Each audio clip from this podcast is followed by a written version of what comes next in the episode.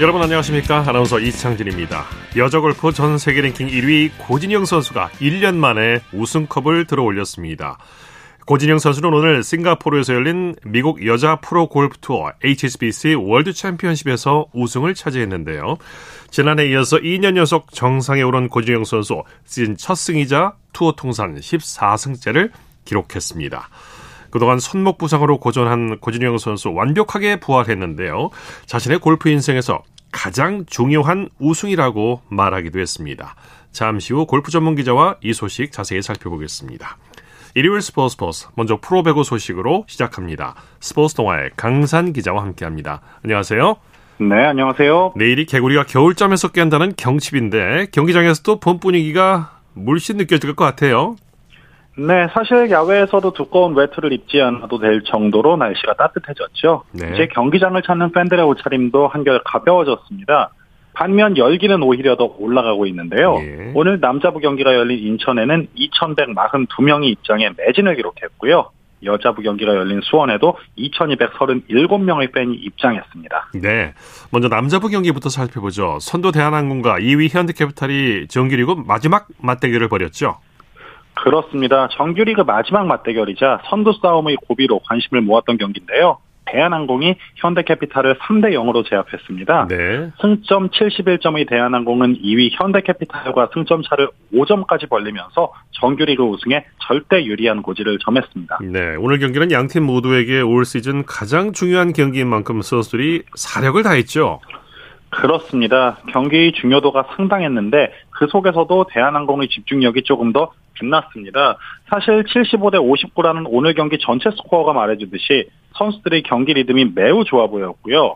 블로킹 6대4, 서브 8대4, 공격 득점 38대36 등 주요 지표에서도 우위를 점하면서 손쉽게 승리를 가져왔습니다. 네, 대한항공은 링컨과 정지석, 쌍퍼의 활약이 빛났어요. 네, 대한항공 오늘 링컨이 서브 4개 포함해서 스부점의 60.9%의 공격 성공률로 승리 1등 공신이 됐고요. 정지석도 서브 3개와 블로킹 2개 포함 14점을 보탰습니다. 사실 정지석은 공격뿐 아니라 리시브에서도 적극적으로 힘을 보태면서 팀 승리에 굉장히 중요한 역할을 해냈습니다. 네, 현대캐피탈은 범실이 많았어요. 사실 3세트 막판 현대캐피탈이 한 차례 기회를 잡았습니다. 18대 22에서 오래오래 공격력이 살아나면서 21대 22까지 따라붙었지만 이후 나온 범실 2개가 아쉬웠는데요.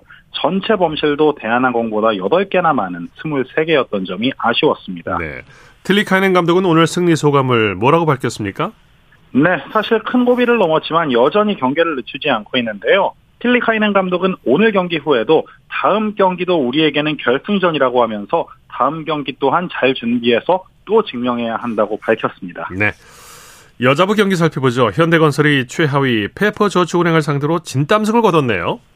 그렇습니다. 오늘 여자부 경기에서는 홈팀 현대건설이 페퍼저축은행에 3대2로 힘겹게 승리를 거두고 선두 흥국생명과의 격차를 넉 점으로 줄였습니다. 네, 현대건설에게는 결코 쉬운 승부가 아니었죠.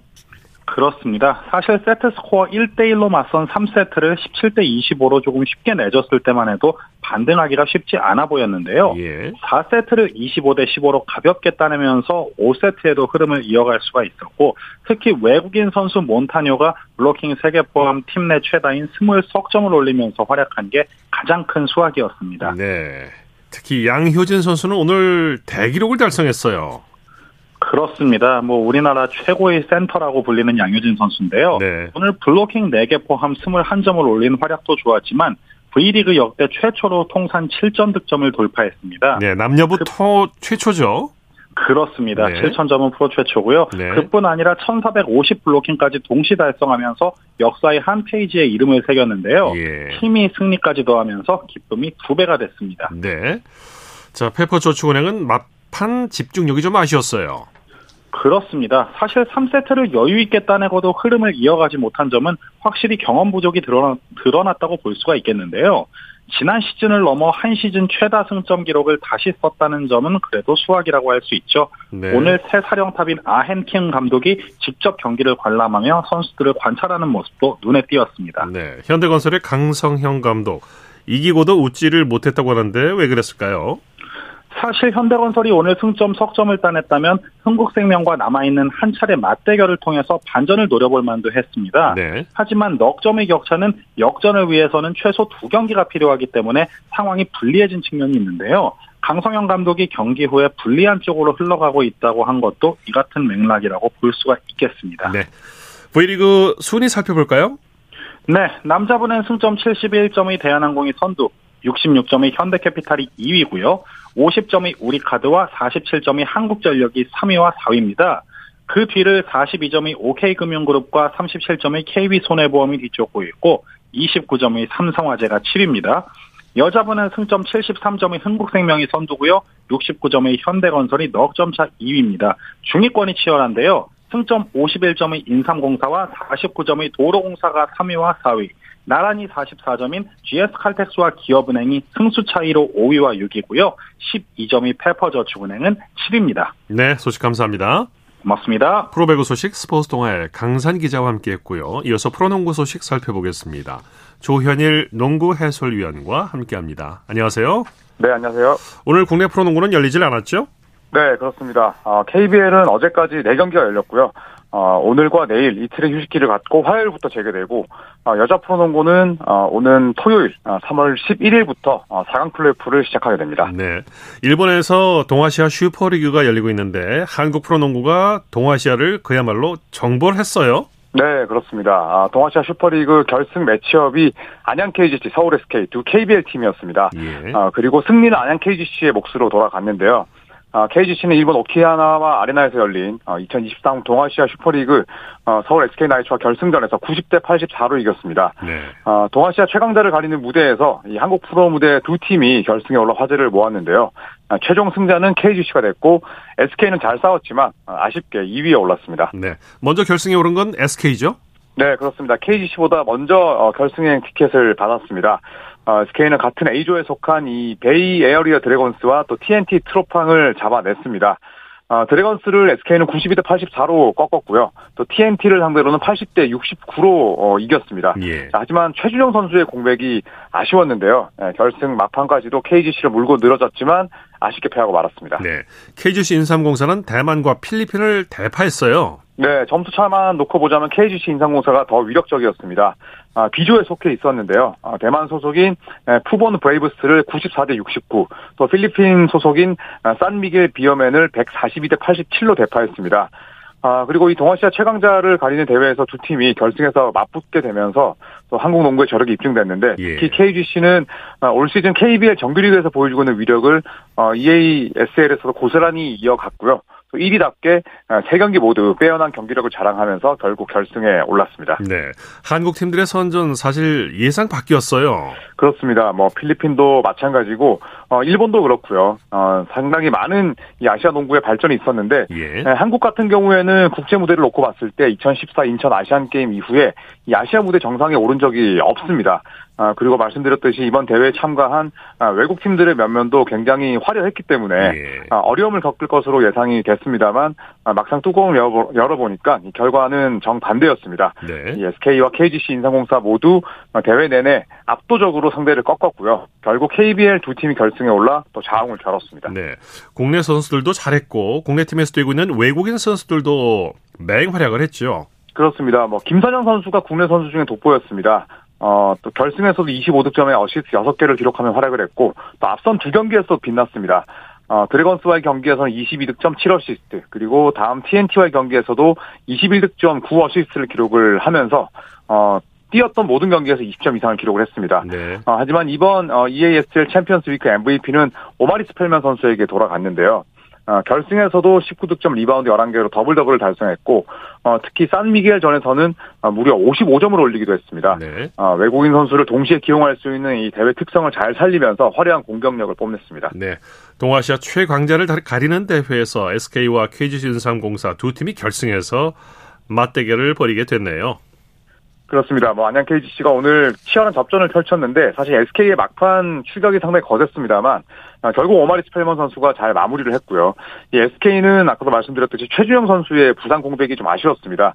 물론 KGC도 이 오세근 선수가 나서지 못하긴 했습니다만 결국 마지막 고비를 넘지 못하면서 우승 트로피는 안양 KGC 쪽으로 가게 됐습니다. 네. 일본은 입상에 실패했죠. 그렇습니다. 사실 일본 프로농구 B리그 팀들이 오늘 이번 대회에 많은 관심을 모았었는데요. 예. B리그 챔피언에 빛나는 우스노미야 브렉스와 또 류큐 골든킹스가 이번 대회에 출전을 했지만 나란히 부진한 경기력에 머물렀습니다.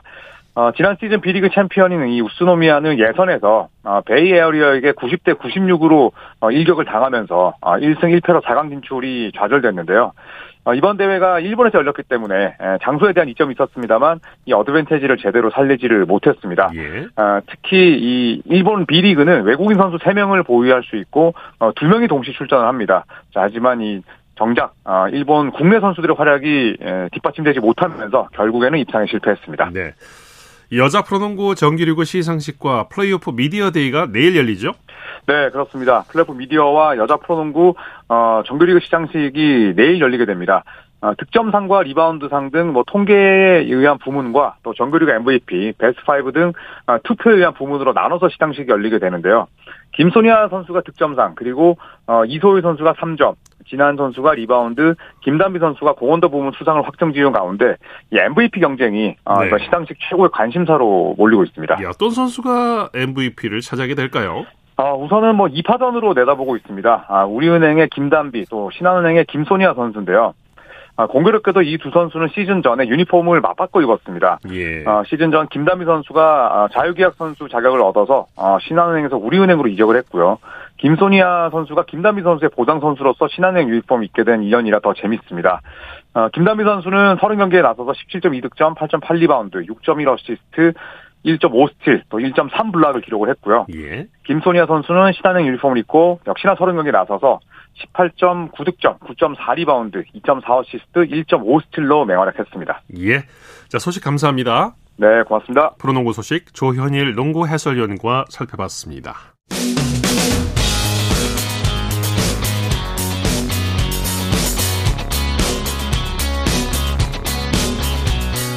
따뜻한 비판이 있습니다. 냉철한 분석이 있습니다. 스포츠. 일요일 스포츠 생방송으로 함께하고 계십니다. 9시 32분 지나고 있습니다. 이어서 축구 소식 전해드립니다. 중앙일보의 김지한 기자와 함께합니다. 안녕하세요. 네, 안녕하세요. 잉글랜드 토트넘의 손흥민 선수 울버햄튼과의 경기에서 아쉽게 득점포 가동에 실패했어요. 네, 손흥민 선수 영국 울버햄튼의 몰리뉴 스타디움에서 열린 잉글랜드 프리미어리그 26라운드 울버햄튼과의 원정 경기에 출장했습니다. 지난 2경기 연속으로 교체 출전한 뒤에 오랜만에 선발 출장을 했는데요. 풀타임을 뛰면서 예전보다 활발하게 움직이긴 했습니다만은 아쉽게 끝내 공격 포인트를 올리지 못했고요. 네. 소속팀 토트넘도 울버햄튼에게 0-1로 패하면서 우리의 일격을 당했습니다. 네. 그러면서 승점 쌓기에 실패를 하면서 승점 45점, 프리미어리그 4위에 그대로 머물렀습니다. 네, 리그 3경기 만에 선발 출장했는데 손흥민 선수도 토트넘도 모두 아쉬운 결과였어요. 네, 앞서서 교체 출전했던 2경기에서 토트넘이 연승을 거뒀기 때문에 손흥민 선수가 오랜만에 선발 출장을 해서 가치를 다시 높일 수 있는 그런 경기였습니다. 네. 그랬기에 손흥민 선수 초반부터 의욕적으로 경기에 나섰고 움직임이 좋았습니다. 인상적인 장면도 여러 차례 만들어냈는데요. 네. 슈팅을 4차례 기록을 했고 키패스도 3차례 선보였습니다. 네. 하지만은 가장 아쉬웠던 장면이 있었죠. 후반 2분에 페널티 박스 안 왼쪽에서 헛다리 짚기를 한 뒤에 강력한 왼발 슈팅을 이제 시도를 했는데 이게 상대 선수의 이제 태클에 골절이 된 뒤에 크로스바를 강타했습니다. 예. 손흥민 선수도 이 장면 직후에 무척 아쉬워하는 그런 모습이 포착이 됐는데요. 토트넘도 패했고 또 손흥민 선수도 끝내 공격 포인트를 올리지 못하면서 모두 아쉬운 그런 결과가 나왔습니다. 네, 경기가 될 때는 골절이 돼서 들어가는데 참 아쉽습니다. 네. 다가오는 주에는 토트넘이 유럽 챔피언스리그 16강 2차전을 앞두고 있죠. 네, 우리 시각으로 9일 새벽 5시입니다. 세리아 AC 밀란과 유럽 챔피언스리그 16강 2차전을 앞두고 있는데요. 1차전에서 토트넘이 AC 밀란에게 0-1로 패했습니다. 예. 그랬기에 이번 2차전에서는 2골차 이상으로 이겨야만 8강에 진출할 수 있는 상황입니다. 때문에 토트넘 입장에서도 마찬가지고 여기에서 또 손흥민 선수 또 워낙 챔피언스리그에 대한 의혹이 강하기 때문에 이번 경기에서 또 어떤 모습을 보여줄지 지켜봐야 하겠습니다. 전체적으로도 이제 팀 사기에 굉장히 중요한 경기가 되겠어요. 그렇습니다. 네. 네. 스페인 마요르카의 이강인 선수는 엘체와의 경기에 출전했죠. 네, 마요르카의 이강인 선수 프리메라리가 24라운드 엘체와의 홈 경기에 선발로 출전을 했습니다. 그리고 후반 40분에 안토니오 산체스와 교체될 때까지 85분간 그라운드를 누볐는데요. 날카로운 패스와 돌파 그리고 슈팅까지 팀 공격을 이끌었습니다. 하지만은 아쉽게 끝내 득점을 올리지는 못했고요. 마요르카 역시 0-1로 패하면서 그대로 승점 31점을 기록을 하면서 프리메라리가 20개 팀 중에 10위에 그대로 머물렀습니다. 예. 자, 독일 마인츠의 이재성 선수 최근 물어론 공격력을 과시했는데 오늘 호펜하임과의 경기에서는 득점포가 침묵했어요. 네, 최근 3경기 연속 공격 포인트를 올리던 마인츠의 이재성 선수 오늘 호펜하임과의 홈 경기에 또 좋은 몸놀림을 선보이긴 했습니다. 하지만 아쉽게 공격 포인트를 올리지는 못했는데요. 네. 3차례 슈팅을 기록을 했고 이 중에서 유효 슈팅 1차례 그리고 키패스를 1차례 기록을 하면서 나름대로는 또 활약을 펼쳤습니다. 여기에 또 이 마인츠가 전반 33분에 레안드로 바에이로의 선제 결승골을 끝까지 잘 지키면서 1-0으로 승리를 거두면서 이재성 선수의 이 공격에서의 이 활발한 움직임이 또 팀 승리에 도움을 주는 그런 역할을 해냈는데요. 네. 이렇게 되면서 마인츠는 승점 35점을 기록을 하면서 분데스리가 7위로 한 계단 올라섰습니다. 예. U20 축구대표팀 20세 이하 아시안컵에 참가하고 있는데 유로든과의 2차전이 조금 전에 끝났죠? 네, 김은중 감독이 이끄는 20세 이하 축구대표팀이 조금 전에 AFC 언더20 아시안컵 시조 조별리그 2차전 요르단과 경기를 치렀습니다. 네. 아주 기분 좋게 2-0으로 완승을 거뒀는데요. 사실 전반에는 우리나라가 요르단의 수비에 고전했습니다. 그러다가 후반 20분에 배준호 선수가 선제골을 터뜨리면서 앞서갔고요. 후반 26분에는 강성진 선수가 말 그대로 원더골을 성공을 시켰습니다. 우리 진영 이 우측 사이드라인에서 공을 잡은 뒤에 상대 수비수 3명을 순식간에 뚫었습니다. 이어서 아크 정면에서 그대로 이 골문 좌측 상단에 정확히 꽂히는 왼발 슈팅을 기록하면서 시원한 그런 골 장면을 만들어냈는데요. 이렇게 되면서 지난 오만과의 1차전에서 4-0 완승을 거둔 뒤에 우리 대표팀 이전 전승을 기록을 하면서 C조 선두로 그대로 지켰습니다. 네, U20 대표팀 다른 경기 일정은 어떻게 됩니까?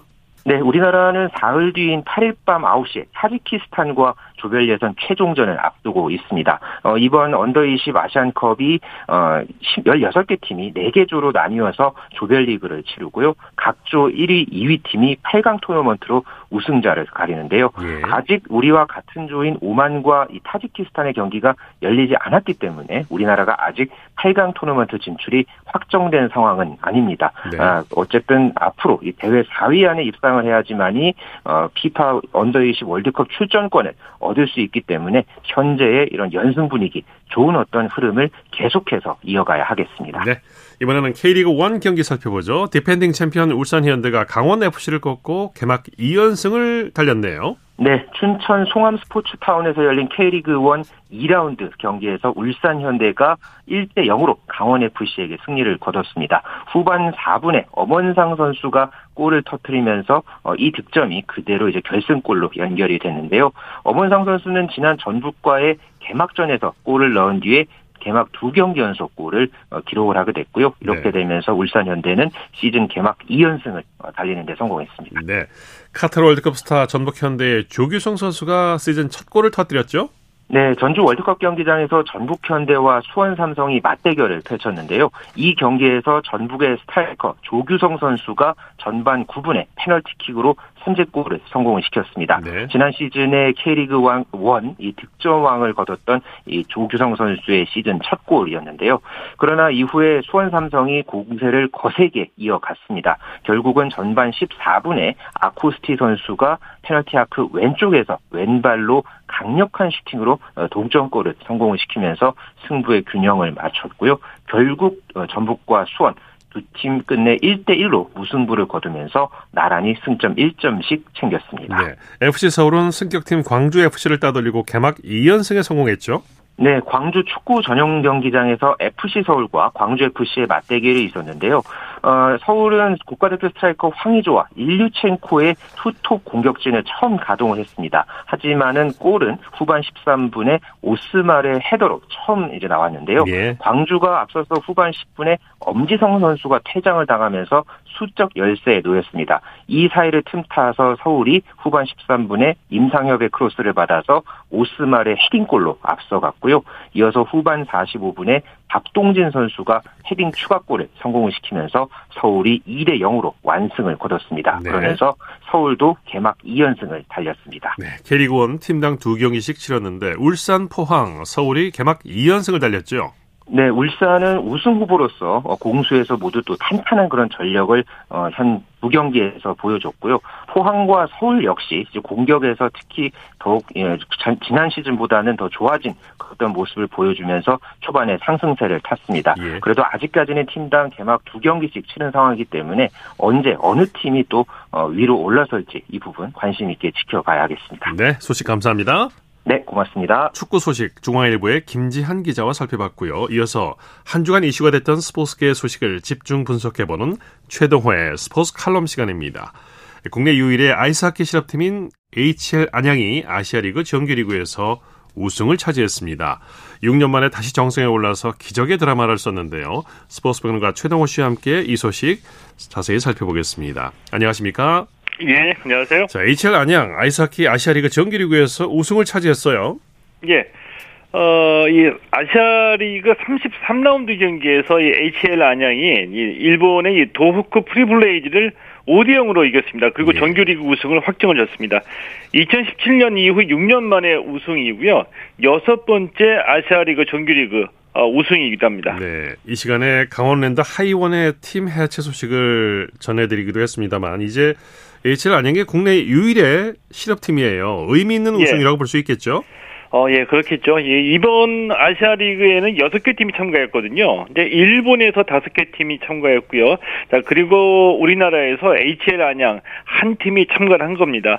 아이스하키도 이 코로나19 때문에 어려움이 굉장히 많았었는데 2021년에 대명 킬러웨일즈가 해체됐고요. 그리고 지난달에 강원랜드 하이원이 또 해체가 된 겁니다. 네. 이러다 보니까 HL 안양이 국내에 남아있는 유일한 아이스하키 실업팀인데 유일하게 남아있는 아이스하키 실업팀이 한국 아이스하키 자존심을 세우면서 의미 있는 우승을 차지했다 이렇게 볼 수 네. 있겠죠.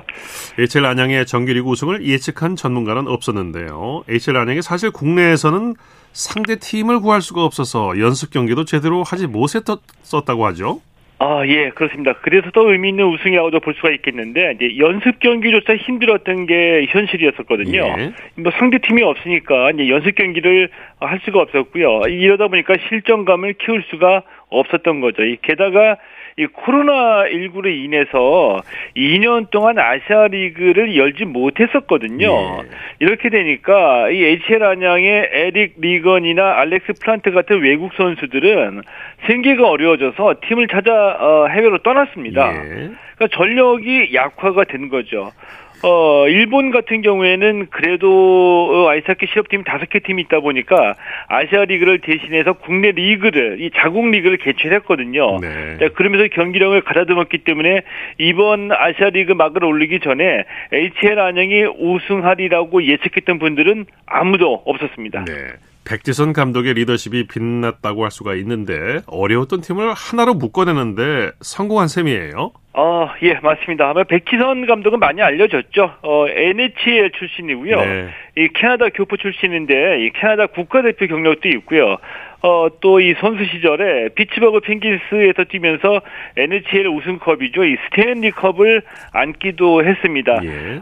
이 백지선 감독이 이 대명 킬러 웨일즈 해체 이후부터는 연습 경기도 힘들었고 이 정상적인 경기 없이 국내 대회에서 몇 게임 치렀을 뿐이다. 이렇게 얘기를 했고요. 네네. 그러면서 이 그 누구도 탓할 수가 없고 새로운 상황에 대응하고 적응하면서 어떻게 해서든지 극복을 해야 되겠다. 이렇게 털어놓게 됐거든요. 예. 근데 이번 시즌 정규리그 우승은 기적처럼 느껴지기도 합니다. 네. 말씀드린 대로 외국인 선수들이 다른 팀을 찾아 떠나갔기 때문에 외국인 선수 공백이 있었고요.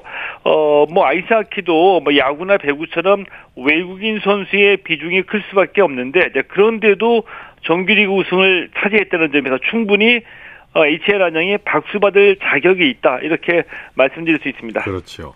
정규리그 우승이니까 이제 절반의 성공이라고도 볼 수 있겠습니다. 나머지 예. 절반을 채우기 위해서 플레이오프 우승에 도전해야 할 텐데요. 플레이오프가 이제 9일 막을 올리죠? 예, 맞습니다. 예, 아시아리그 플레이오프는 조금 이 형식이 다르거든요. 정규리그에서 우승한 팀에게 어드밴티지가 없다고 보시면 됩니다. 이 플레이오프를 거쳐서 올라오는 팀하고 챔피언 결정전을 치르는 게 아니라 이 4강 플레이오프를 곧바로 치르게 돼 있거든요. 예. 그러니까 정규리그 4위 팀까지 플레이오프에 올라가는데 정규리그 1위와 4위, 2위와 3위 팀이 3전 2선승제로 4강 플레이오프를 치르고요. 예. 여기에서 이겨서 결승에 올라가는 두 팀이 5전 3선승제로 결승전에서 우승을 다투게 됩니다. 네, 말씀 감사합니다. 예, 고맙습니다. 최동호의 스포츠 칼럼, 스포츠 평론가 최동호 씨와 함께했습니다. 쳤다 하면 홈런이고 슛, 골이고 각본 없는 한편의 드라마. 그것이 바로 손에 잡힌 우승 트로피, 목에 걸린 그 배달. 너와 내가 하나 되는 그것이 바로 꿈꾸던 스포츠.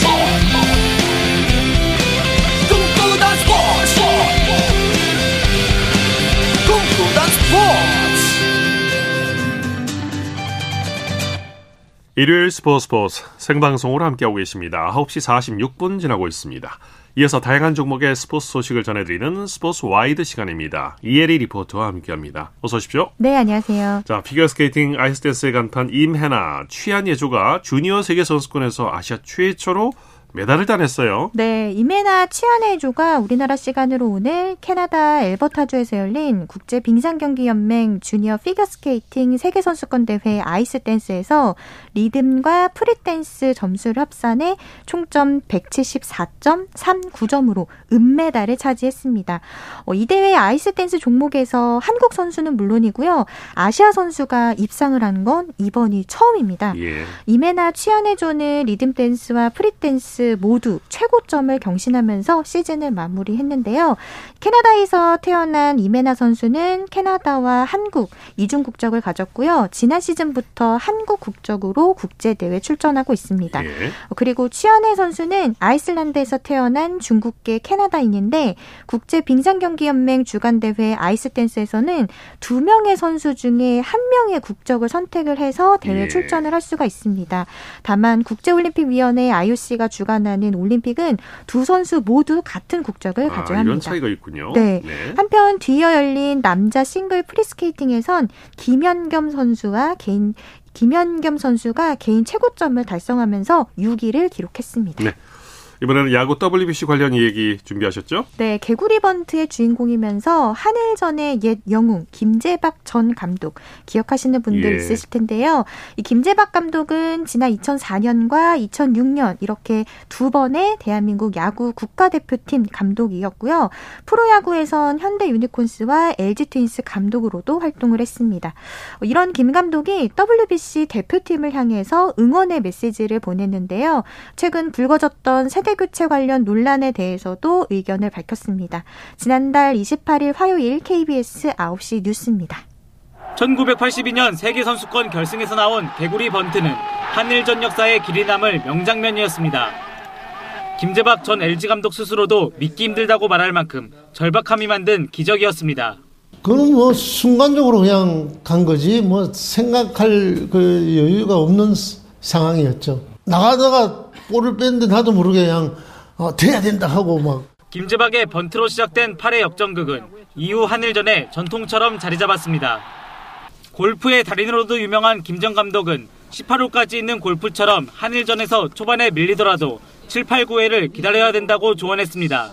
잘 칠 때는 뭐 70대 초반도 뭐 계속 쳤고 6, 7회 뭐 진다 치고 가다가 또 보면 뭐 7, 8회, 8회, 9회, 비교, 역전의 뭐 명수.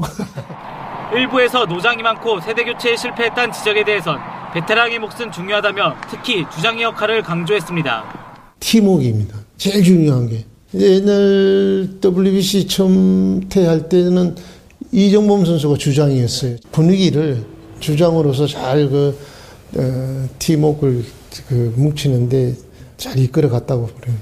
벌써 41년이 지난 개구리 번트의 기적처럼 후배들도 기적을 만들어주길 간절히 바랐습니다. 하면 됩니다.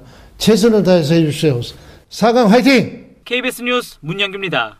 네, 우리 선수들 화이팅 해주시길 바라겠습니다. 네. 이어서 축구 얘기 전해주신다고요? 네, 대한축구협회 이영표 부회장이 지난 수요일 3일절에 독립유공자 후손들을 위한 기부 마라톤 행사에 참석했습니다. 예. 이번 행사는 나눔의 기쁨과 행복을 실천하기 위해서 진행을 했고요. 일반 참가자들도 함께 뛰어서 그 의미를 더했는데요. 이번 마라톤에는 3년 전부터 참가한 가수 션 씨도 함께했습니다. 네, 한강을 참 뛰는 모습 참 보기 좋더라고요. 네, 네. 가수 션 씨와 또 독립유공자 후손인 이인백 부부 그리고 대한축구협회 이영표 부회장까지 소감 준비했는데요. 지난 1일 수요일 KBS 9시 뉴스입니다. 동이 트기도 전인 새벽 6시 이영표 부회장이 한강공원에 나타납니다. 가수 션과 함께 3년 전부터 시작한 독립유공자 후손 집짓기 기금 마련 달리기 대회에 참가하기 위해서입니다. 대한 사람, 대한으로! 션이 3일절을 맞아 31km를 뛰는 동안 이영표는 곁에서 페이스메이커로 발을 맞추며 힘을 불어넣었습니다. 이영표 등 스포츠 스타들과 기업, 일반인 1000명이 3일절에 함께 모금한 자선기금만 1억 4,800만 원. 그동안 모인 기금으로 이영표와 션은 헤비타트와 연계해 독립유공자 후손들을 위해 벌써 8채의 집을 지었습니다. 이렇게 좋은 집 지으셔서 너무너무 감사드립니다. 지금 대한민국이 있기까지 누군가의 헌신 그리고 목숨이 바쳐진 거 그거를 우리가 기억하고 감사하자는 마음으로 달리기로 세상에 온기를 불어넣고 있는 이영표와 션의 작은 발걸음에 기부와 행복의 의미가 숨쉬고 있습니다. 행복의 진짜 의미가 나의 만족이 아니라 우리 모두의 만족이라는 사실을 지금 일깨운 분들이 또 310분이 모여서 함께 뛰고 있기 때문에 저는 이러한 어떤 분위기가 더 확산돼서 많은 분들이 서로를 돕고 서로 사랑했으면 좋겠습니다. KBS 뉴스 손기상입니다. 아유, 참 가슴 따뜻한 소식이에요. 네. 빙속 김민선 선수 스피드스케이팅 세계선수권 여자 1000m에서 11위를 했죠? 네. 김민선 선수가 우리나라 시간으로 오늘 네덜란드 헤이렌베인 TRF에서 열린 2022-2023 시즌 국제빙상경기연맹 스피드스케이팅 세계선수권 대회 여자 1000m에서 1분 15초 88의 기록으로 11위에 올랐습니다. 예. 김민선 선수 결승선을 앞두고 입술을 꽉 깨물면서 온몸에 또 온 힘을 다 했지만 스피드를 끌어올리진 못했는데요. 올 시즌에 김민선 선수 국제 빙상경기연맹 월드컵 1차부터 6차 대회 여자 500m에서 금메달 5개와 은메달 1개 그리고 여자 1000m에서는 은메달 1개를 획득하면서 세계 최고의 기량을 선보였지만 시즌 막판에 많은 국내외 대회에 출전을 하면서 체력 안배에 실패를 했고요. 세계선수권 대회에서 메달은 획득하지 못했습니다. 네. 자, 스포츠와이드 이혜리 리포터와 함께했습니다. 수고했습니다. 네, 고맙습니다.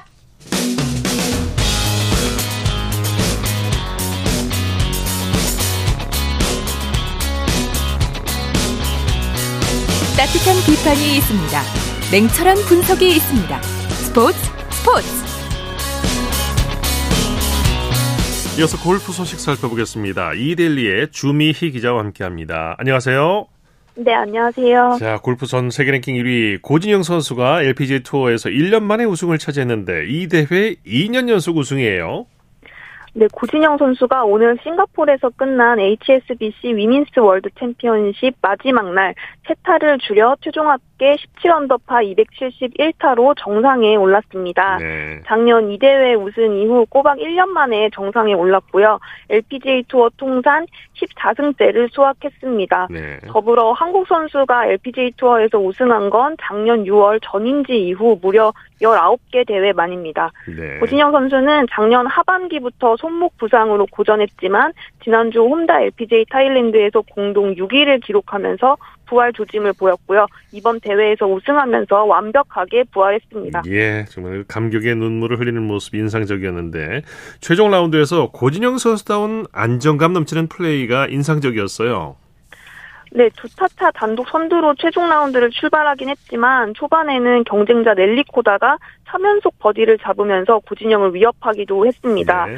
또 그렇지만 고진영 선수는 전반 9개 홀에서 버디만 3개를 기록하면서 순항했습니다. 11번 홀에서 유일한 보기가 나온 뒤 다니엘 강에게 한타 차로 쫓기기도 했지만 13번 홀에서 만만치 않은 거리에 6m 버디를 잡아낸 뒤 우승을 예감한 듯 주먹을 불끈 쥐기도 했습니다. 이게 결정적이었어요, 사실상. 네, 맞습니다. 네. 이후 경쟁자들이 흔들렸고요. 고진영 선수는 세타차 선두가 됐습니다.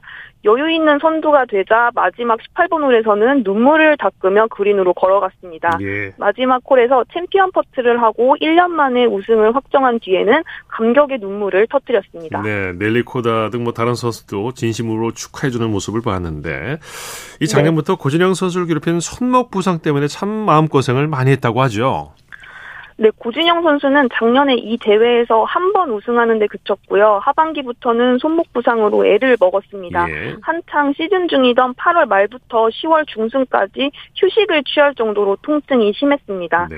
작년 마지막 6개 대회에서 컵 탈락 3번, 기권 1번 등으로 부진을 면치 못했고요. 통산 152주간 지켜온 세계 랭킹 1위에서도 밀려나 현재는 5위를 기록하고 있습니다. 예.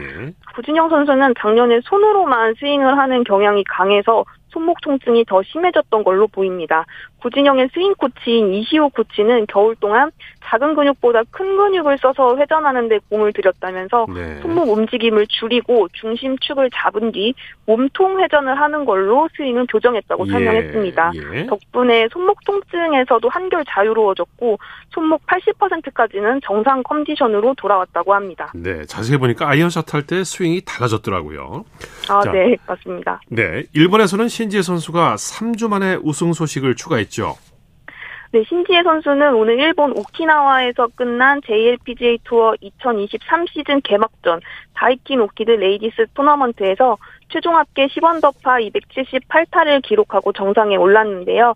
지난달에 호주 투어 빅토리아 오픈에서 우승한 지 불과 3주 만입니다. 예. 당시 프로 통산 62승째를 기록했던 신지혜 선수는 1승을 더 늘려 프로 통산 63승을 수확했습니다. 한국 여자 선수들 중 가장 많은 우승 횟수입니다. JLPGA 투어에서는 1년 8개월 만에 우승을 따냈고요. 통산 27승대를 기록했습니다. 예. 경기 내내 한타차로 따라붙던 우에다 모모코가 마지막 18번 홀에서 보기를 기록하고 신지혜가 18번 홀을 버디로 장식하면서 세타차 우승을 차지했습니다. 네, 자 소식 감사합니다. 네, 감사합니다. 골프 소식 이데일리의 주미희 기자와 함께했습니다. 스포츠 오늘 준비한 소식은 여기까지고요. 내일은 8시 30분부터 들으실 수 있습니다. 함께해 주신 여러분 고맙습니다. 지금까지 아나운서 이창진이었습니다. 스포츠.